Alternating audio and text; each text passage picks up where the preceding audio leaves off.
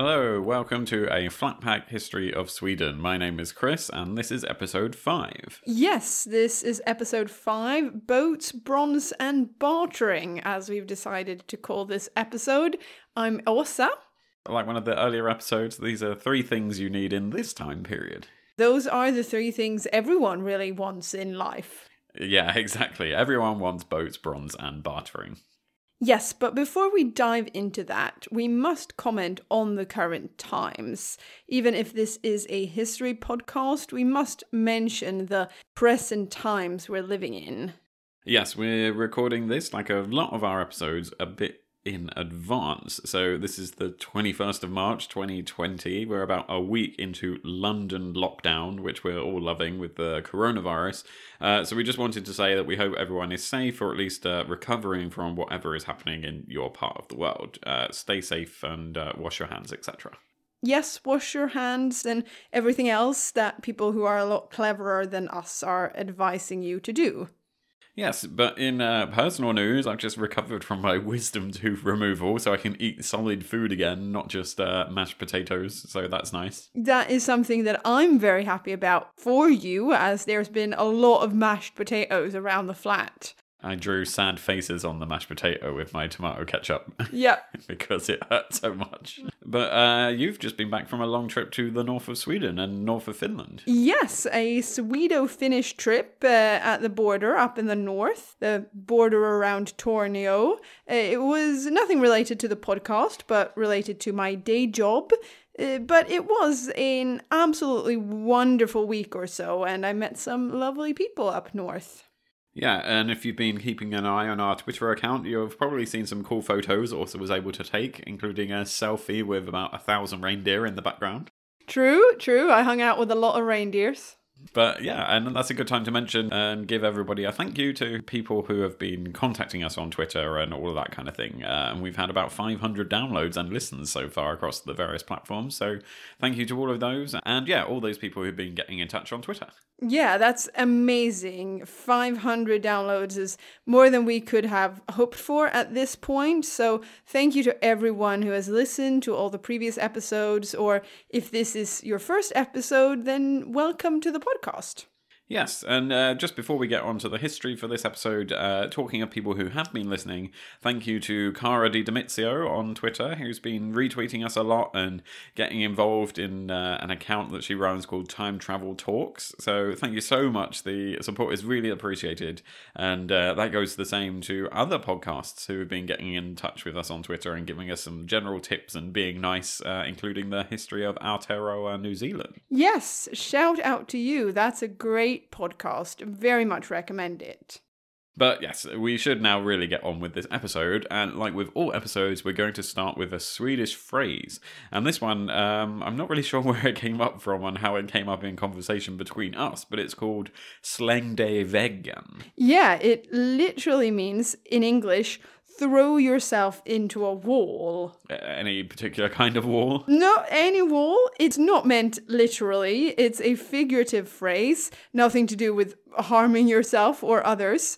It sort of means get lost or take a hike. Uh, if I or someone I support do better than our opponent, I can say, look at that great goal we scored, släng dig väggen, other team. Or, I'm so much better than you, släng dig väggen. Throw yourself into a wall, get lost, I'm better. I can imagine you saying that a lot in uh, all the handball games that are popular in the south of Sweden. Yeah, absolutely.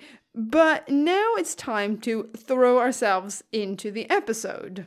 Yeah, how about you give a brief summary of what we covered in the last episode so we can uh, fill in the gaps? I'll try. So, we learned that the Swedish Neolithic period had three cultures funnel cup culture, the pitted ware culture, and the battle axe culture. All great names. The funnel cups introduced farming, the pitted ware culture held on to their hunter gatherer roots, and the battle axe culture, they were the biggest and baddest of them all, and they added the best bits of both. And were around now as we enter into the Bronze Age. And we also met the aurochs, those amazing monster sized cattle and cows. They were really great. Yeah, they were very cool. We also talked about all different kinds of graves and caught up with some other cultures around Europe and the Mediterranean to give a bit of context and to see what they were doing at the time. So there was a lot of cool things we mentioned. And speaking of different cultures around the world, we mentioned the Pyramid of Djoser in Egypt, the, the very first pyramid. And uh, good news, or at least um, recent ish news, the news about this old stuff is that the pyramid of Djoser is actually just reopened to the public. It was kind of wrecked by an earthquake about 20 years or so ago, and that caused a lot of damage which needed to be fixed. Uh, so much so that it took about 14 years to fix this damage with a bit of a gap in the middle where they ran out of money or whatever it was. But if you happen to be in Egypt anytime soon, it's now ready and waiting for you. Yeah, once we can safely travel again, then we can go and check out this cool pyramid that we've been talking about. But now back to Sweden and back to the Bronze Age. Probably a good idea to give a brief timeline. As always, you can split the period into smaller periods. But for Sweden, there is no temple phase like there was in Malta, or any phase or period that has a nice name like that. In Sweden, this period is simply called Early Bronze Age, which is from around 1800 BCE to 1100 BCE and then the Late Bronze Age from 1100 BCE to 500 BCE. A key thing, like with most of the stuff we've talked about so far, is that most of this story that we'll be telling is more about the bottom half of modern day Sweden. In northern Sweden, the division of the Bronze Age is different than in the southern parts. The early Bronze Age culture did not spread really into that region. No, but the southern Swedes at the time were really branching out into the wider world too, and not just to the north. And this really helped with a lot of things, namely the thing that names the period the Bronze. yeah. The main problem with Sweden at this point is quite a big one when it comes to the Bronze Age. It had no native source of tin, and copper deposits were not exploited for another 2,000 years. So we've come to the very fundamental part of the history. How do you get a Bronze Age to begin with when you have no bronze? Well, the main idea is getting it from other people, and for the Swedes, that means trading. The people of the Nordic Bronze Age were really engaged in the export of amber, the material, not human beings, called amber. Oh, that's not even funny. No, it's, it's not really that funny, to be honest. but yes, in case the listener is wondering, we are talking about the sort of reddish, orangey stone material. Yeah, the stony glass kind of, it looks like. Yeah, stony glass material, and it's called amber. They did not trade women called amber. No, but the Swedes and their surrounding Norwegian and Danish brothers exported all of this lovely amber to the Baltic, so the modern day Estonia, Latvia, that sort of area, and they got metals in return. And in fact, a lot of them ended up becoming expert metal workers once they received the metal itself, so it was quite amusing that they became experts in using the metal, something they couldn't even make locally. And when you look at the number of metal finds from this time, the Nordic Bronze Age was perhaps the richest culture in Europe during its existence Yes, copper and tin and metalworking techniques were imported into the area from Britain and south central Europe, including Mycenaean Greece. Even the finished products came, so the first bronze sword, for example, which inspired uh, the local production to no end, as we'll see later. They were able to do this because amber really was the gold mine of the day for Sweden. In fact, most of it came from Jutland in modern day Denmark, so we shouldn't take all the credit away from the Danes. Amber was traded to Britain, Central Europe, and the area around Greece for all the bronze, as we said, but it would have also been uh, traded with hides, fur, tar products, and probably even slaves. Once it had its amber, Sweden became part of a wide ranging Bronze Age trading network. Yeah, and we can see this from this quite concise quote from Connected Histories The Dynamics of Bronze Age Interaction and Trade, 1500 to 1100 BCE, in an article in Proceedings of the Prehistoric Society by Kristian Kristiansen and Paulina Suchowska Ducke. And they go on to say, Baltic amber was craved in the eastern Mediterranean, and once South Scandinavia was able to take advantage of this situation, its wealth increased to unprecedented levels. Likewise, Cornwall possessed tin, the Carpathian region salt mines, the steppes supplied good horses, etc., etc. In short, no region was able to maintain their social system without being part of the larger inter regional networks that supplied the goods everyone needed. And the way they did this was thanks to boats, of course. That's crucial. A Norwegian Bronze Age researcher, Frode Kvalø, says that ideas, raw materials, and material culture were spread far and wide through the use of seagoing vessels. The institution of travel brought together different local groups and established networks of interaction along the coasts of Scandinavia, and as such is a fundamental condition and premise for the Nordic Bronze Age. So there we have it. Seafaring trade was the main reason for the start of and the raison d'etre for the entire period. There are a number of identifiable examples of this trade that we can see now. For one, it's possible to identify where the copper and tin came from to make the bronze pieces that are found in the archaeological record. Throughout Scandinavia, at the start of the Bronze Age, before around 1300 BCE, different regions had different providers of copper for their objects. Denmark and Sweden seem to have relied on the maritime trade along the North Sea to Weser or perhaps even the Rhine River, leading directly to the South German cultures, which had connections to the Italian Alps. Now, some people, such as Professor Johan Ling at the University of Gothenburg, have spent effectively their entire career on this, but I have read a couple of Professor Ling's articles for this episode. The takeaway from all this is that the main source of copper for Scandinavians seemed to be the Italian Alps, with about 70% of all goods, mainly swords in Professor Ling's studies, having Italian copper in them. But that doesn't mean the copper was sort of brought right in the shop in Italy and brought all the way home by one hardy Swedish sailor or trader. One of the areas being looked at a lot in current scholarship is the links between South Britain and Wessex in particular and South Scandinavia. That's because there's a concentration of amber objects in Wessex from about 2000 to 1500 BCE, including plates, amber beads, and cups.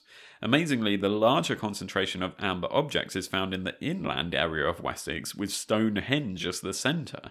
There's specific rock art that's only found at either Stonehenge in Britain or Skåne in Sweden, so that's, that's really amazing out of all the areas in Europe that you could look at, this rock art only appears in these two areas which were trading with each other. So that really shows you the interconnectedness between Skåne and Wessex. And interestingly, Skåne and Wessex are the only two regions in Northern Europe that have a substantial number of axe images from the period in question, too.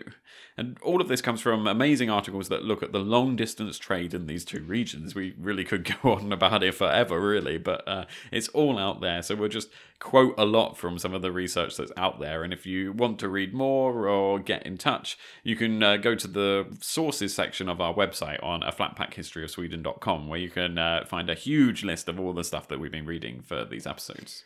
Yes, and through this research, we have found these connections between southern England and Skåne way before you and I met. So that was established in history.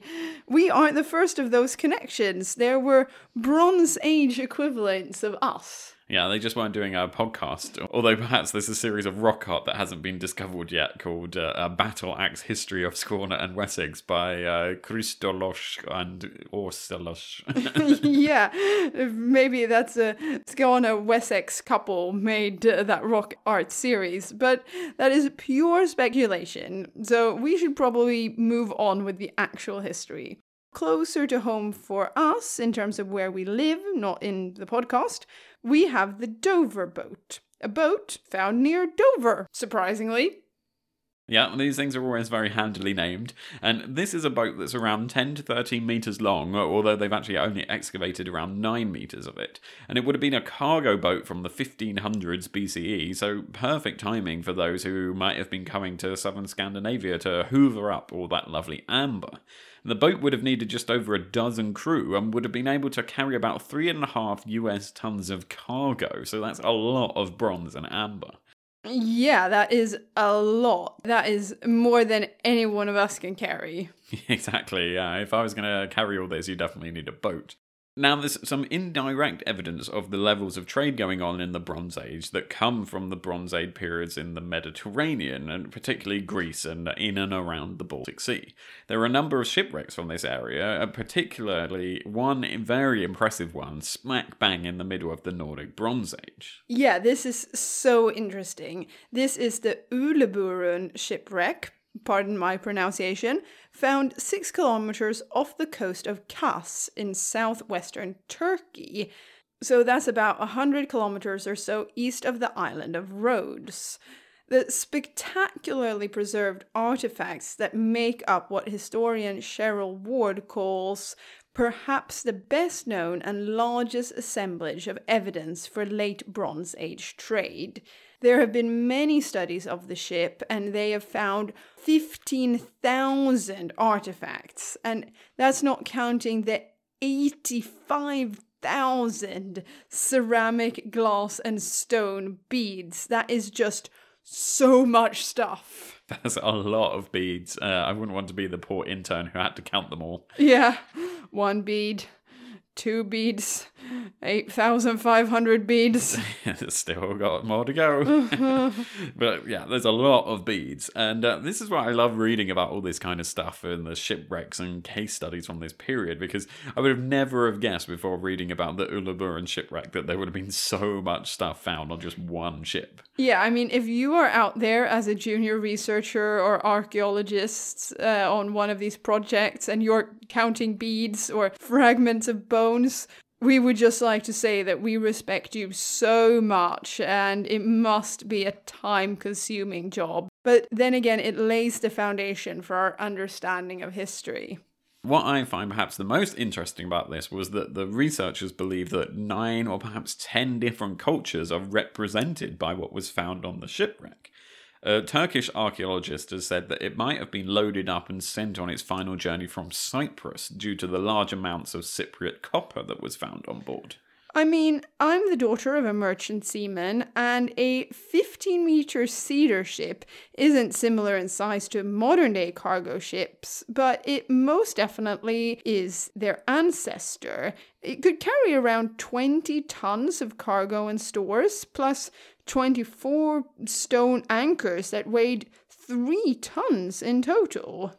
Yeah, so a bit of a fun comparison that I've just done. Uh, it could carry about the weight of 12 European family cars or seven American pickup trucks uh, for those people who want a bit of a comparison. So it's huge the amount of stuff it could carry.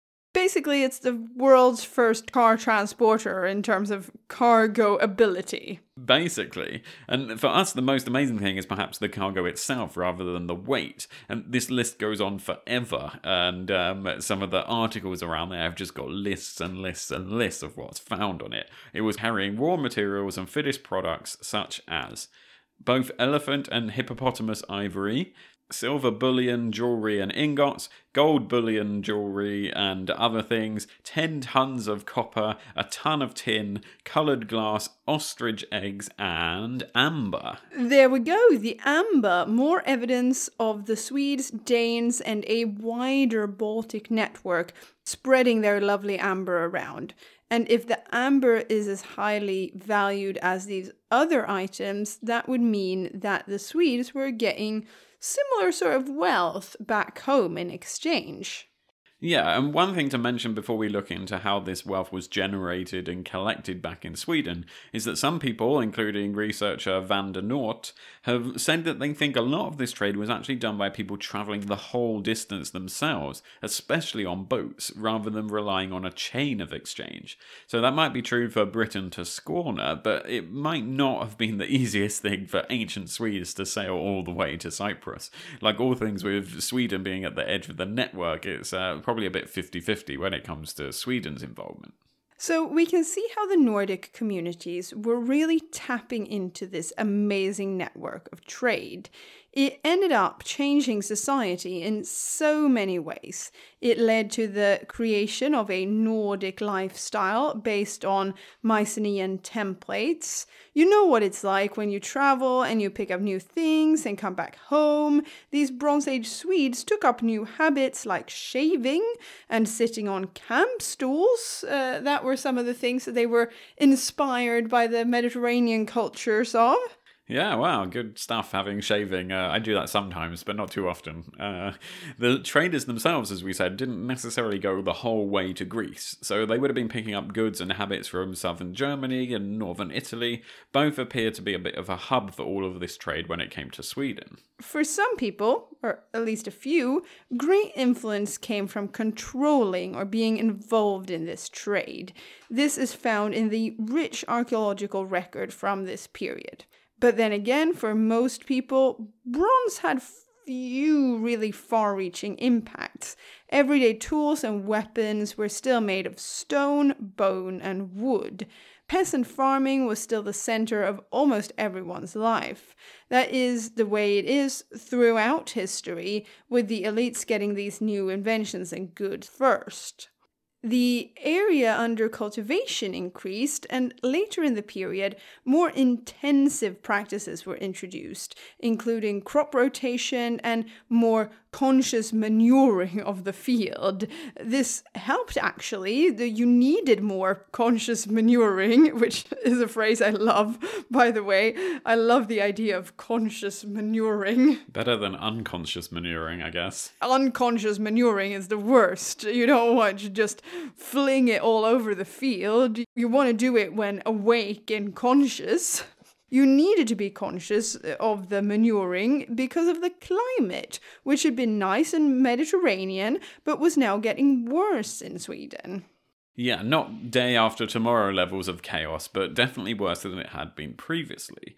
In the latter part of the Bronze Age, what could be called small villages began to spring up in Sweden, which contained small clusters of families. This was when families became the primary group units of life, helped by the Neolithic ideas of ownership that we mentioned previously. Families became the groups that were organizing work and social life. They started to live in elongated rectangular houses, built with walls of turf or interwoven sticks and dry mud or clay. Sometimes the interior was split into a lot more areas than we'd have today. You'd have storage, living, work areas, animal areas all in one place. So pretty lovely, really. And some of them were arranged in a style with three aisles, a bit like a supermarket. And these are found between 1400 to 500 BCE, and they range in size from 13 to 24 meters long and 3 to 7 meters wide. So the, some of them are pretty big. Yeah, that's a nice sized house. I mean, even if you had to share it with a pig or a cow. Work was also becoming increasingly specialized for some people. This had begun in the Neolithic period to some extent, especially with farming. But now we have a small group of artisans who learned how to smelt, cast, and work with the copper, tin, and bronze, and even gold. These people may have held important positions in society, taking charge of the production of all this material that they're importing from elsewhere in Europe. That led to wider changes in society. Of course, one of the major specializations was the sailors. You can't trade very much if all your sailors keep dying, falling in, getting lost at sea, or smashed into rocks. You'd soon lose all of your amber and bronze, plus all of your knowledge and contacts with the outside world. So these people need to uh, get surviving because you'd never be able to find your way back to Wessex if all the sailors died on every trip. So these guys were really the backbone of the entire community in terms of trading, but potentially a bit like today, somewhat forgotten in the background as the community just keeps plodding along whilst they're away for long periods of time.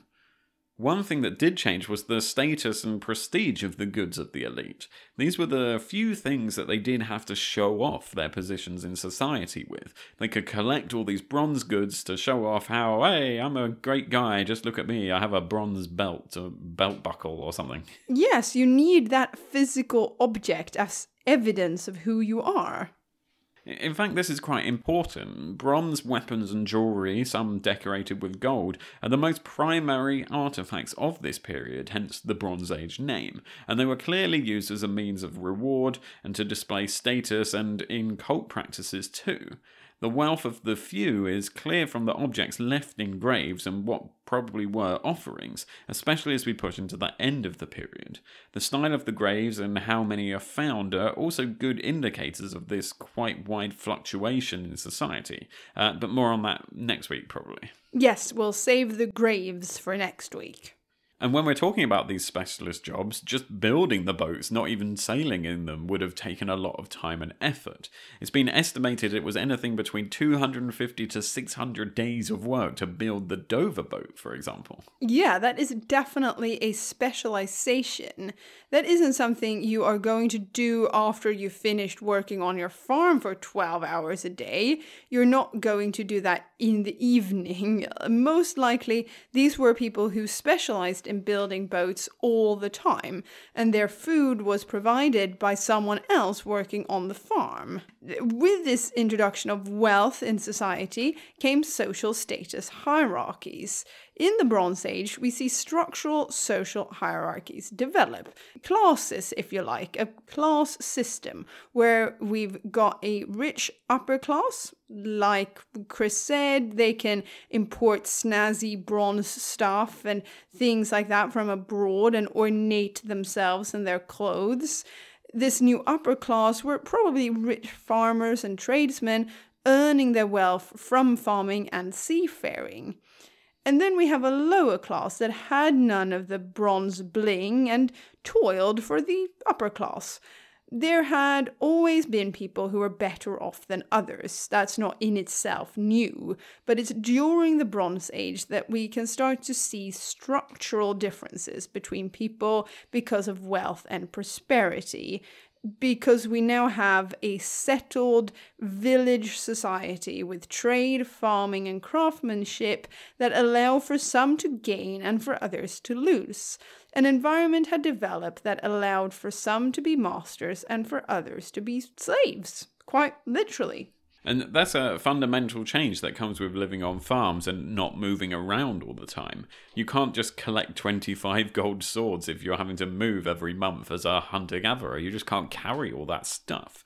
And whereas if you've got a farm, you can have a whole part of your house which is just to collect your gold swords and keep them there. So that's just how much time has changed.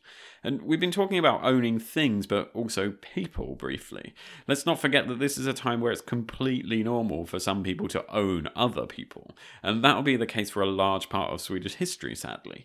But speaking of things that have become completely normal, we also see an increase of violence in this period. True. I mean, violence is nothing new. People who lived in Sweden before this period had also been violent if you ask me, violence is probably something innate to us as a species, but that's a topic for a different podcast, really.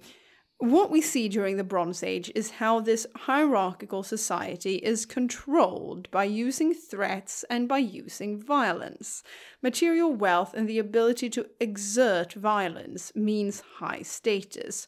Or, to put it bluntly, it's all about that shiny bronze sword and who could wield it.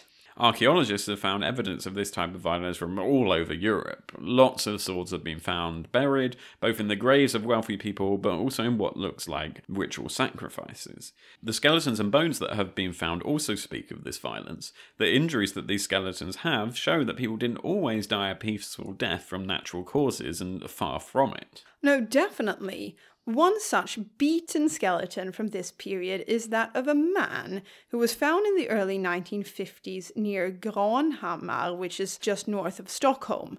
Granhammarsmannen, the man from Granhammar as he's known, is often credited as being Sweden's first murder victim. Pretty cool. I mean, uh, not for him, but but for us, I guess. Yeah, no, I know what you mean. It's cool that we have Sweden's first murder victim. Now, I mean, very much most likely there had been murders before this. Granhammarsmannen gets the credit since he's one of the earliest and best preserved ones that have been found. And because we found him, we've been able to investigate how he died. So I guess this could be welcome to CSI Bronze Age Sweden. Oh, yeah. Oh, I think I might actually put in a bit of theme music in there. Uh, Oh, yeah, please do if we can clear the copyright. not the CSI theme music, but our own uh, music. So uh, go theme music. Hi! Hello, and welcome to this investigation. This man lost his life in a bloody axe battle sometime in the century 800 BCE. His murderer, or murderers, we don't know if there were many, literally hacked the left part of his face off. That does tend to kill people.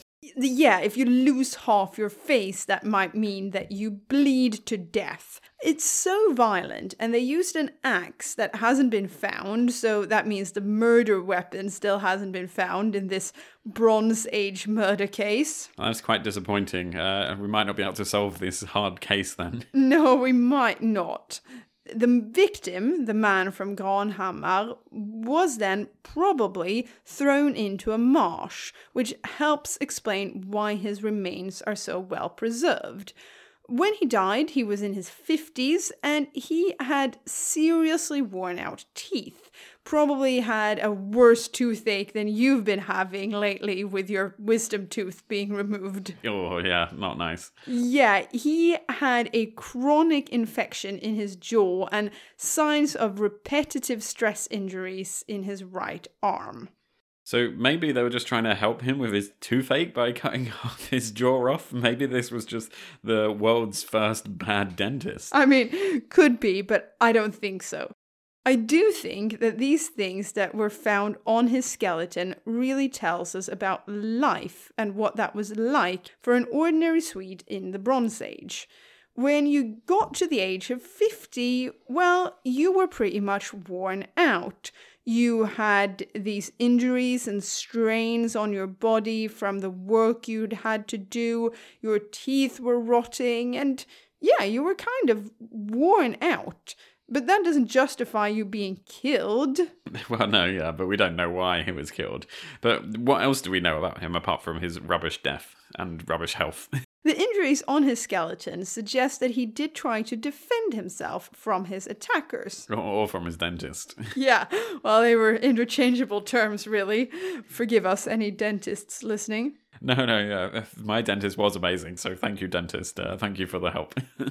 The Granhammarsmannen did have these defense wounds, so he did try to, yeah, defend himself. We obviously don't know what the motive behind the murder was, but it goes to show that we're now in a society where stuff like this happened. I mean, Granhammarsmannen most likely wouldn't have been the only murder, what happened to him shows us how violent, and not just randomly violent, but deliberately violent, life in Bronze Age Sweden could be.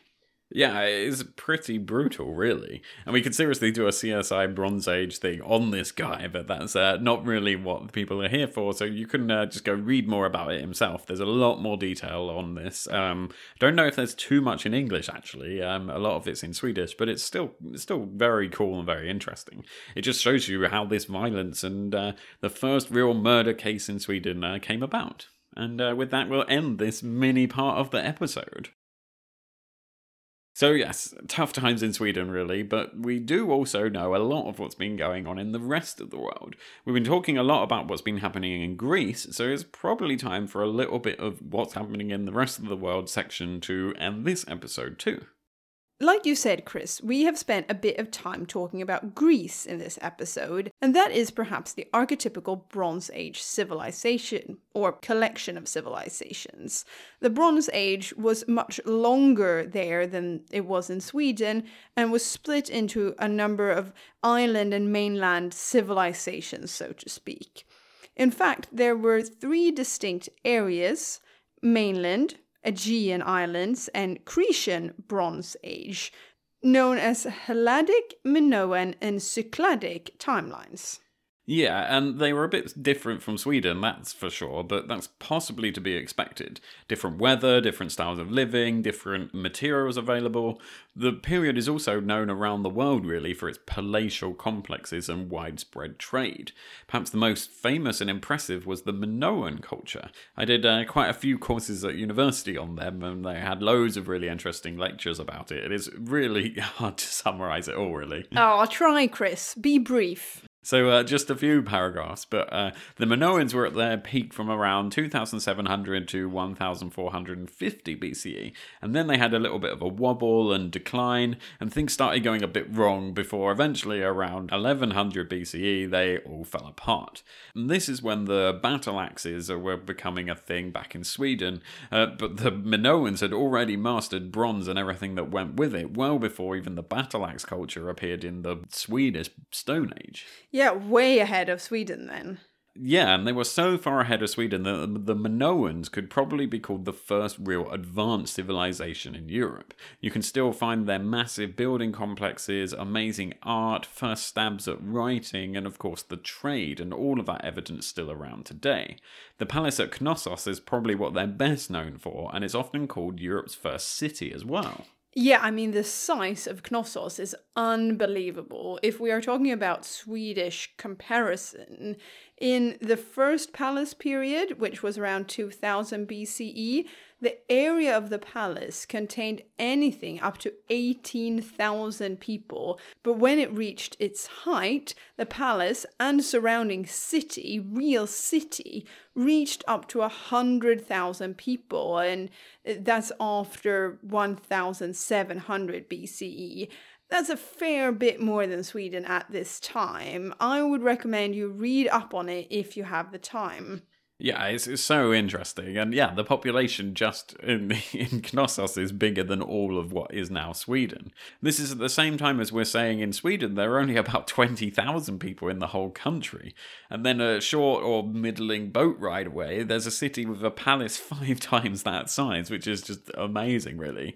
So please, yes, do read about the palace at Knossos and the Minoans. There's a load of crazy stuff that they used to do. They used to jump over balls that rode at you allegedly. There's there's a lot of debate around those uh, paintings and frescoes of them doing that. But yeah, there's uh, lots of crazy stuff. So they were into bullfighting? Well, sort of. They uh, they run over and then they do a little jump over the bull, supposedly. Okay, so more like a bull run. Kind of, yeah, where they do a woo, ole, great mm-hmm. thing, yeah. Oh well, good times in Knossos. Yeah, there's lots of crazy stories like that. You can see why this palace had the specialists able to make the amazing bronze swords and artifacts that have been found in the records in Sweden because there were just so many people, some of them could focus on this and they really knew how to do it. And briefly back to the general style of society in Greece at the time. Basically, they were palace economies, meaning that most of the goods, people, and wealth were all collected centrally at the palace and then distributed from there out to the rest of the population.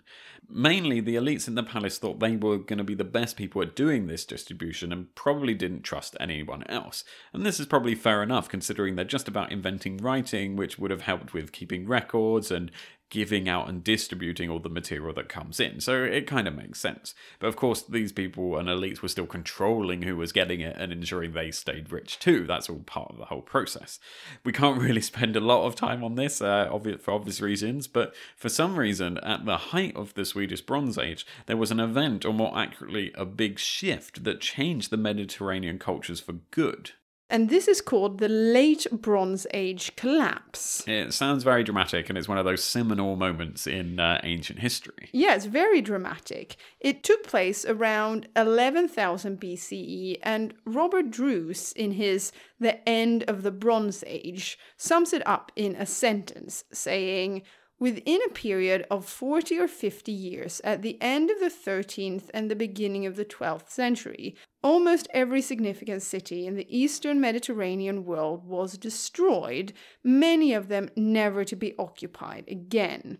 The palace economy of the Aegean that had served the people so well and produced these amazing cities that Chris was talking about and all this other great stuff completely fell apart, and we ended up with small villages that became their own separate cultures.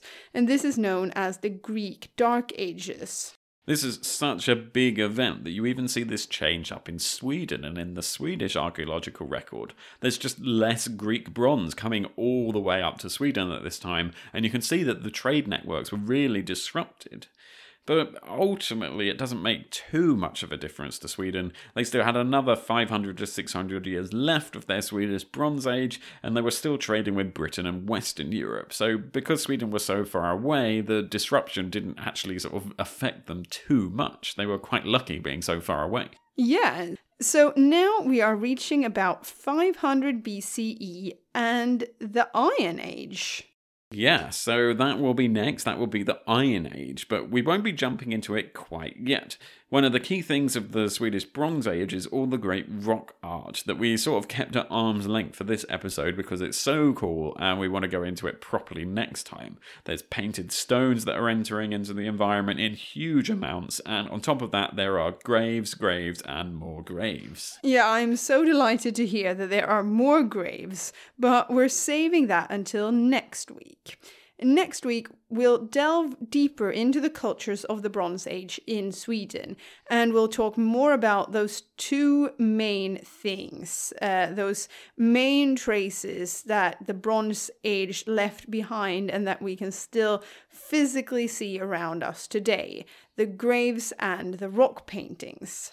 So that's this week over. We've talked a lot about Bronze Age trade and how they got all this bronze from all over Europe from their crazy boat trips and when Europe first began its huge network of trade. And it was how everyone was swapping ideas and materials and how shaving came from Greece all the way to Sweden. Yeah, not just the shaving, but really significant societal shifts in this period as well. Uh, families were structured and people lived differently now.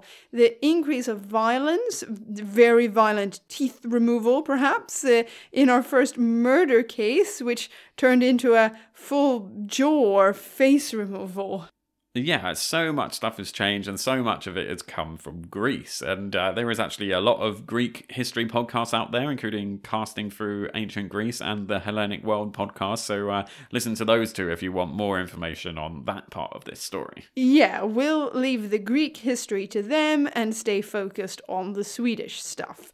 But it is nice to make comparisons like this, as no country or culture exists in isolation. History is also dependent on what happens elsewhere at the same time. We'll leave you at that for this episode. So join us next time for more Bronze Age culture and graves. As always, please do leave us a review on iTunes or wherever else you can. Rate us on Spotify, which is a thing now. We're on Pocket Cast, Stitcher, all these amazing places. So please do let people know where to find us and give us a recommendation and let us know where you found us too. Yes, please do. And even where you're listening from.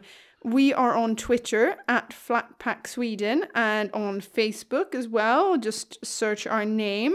You can also send us an email on flatpackhistorysweden at gmail.com. That's one word, and we would love to hear from you.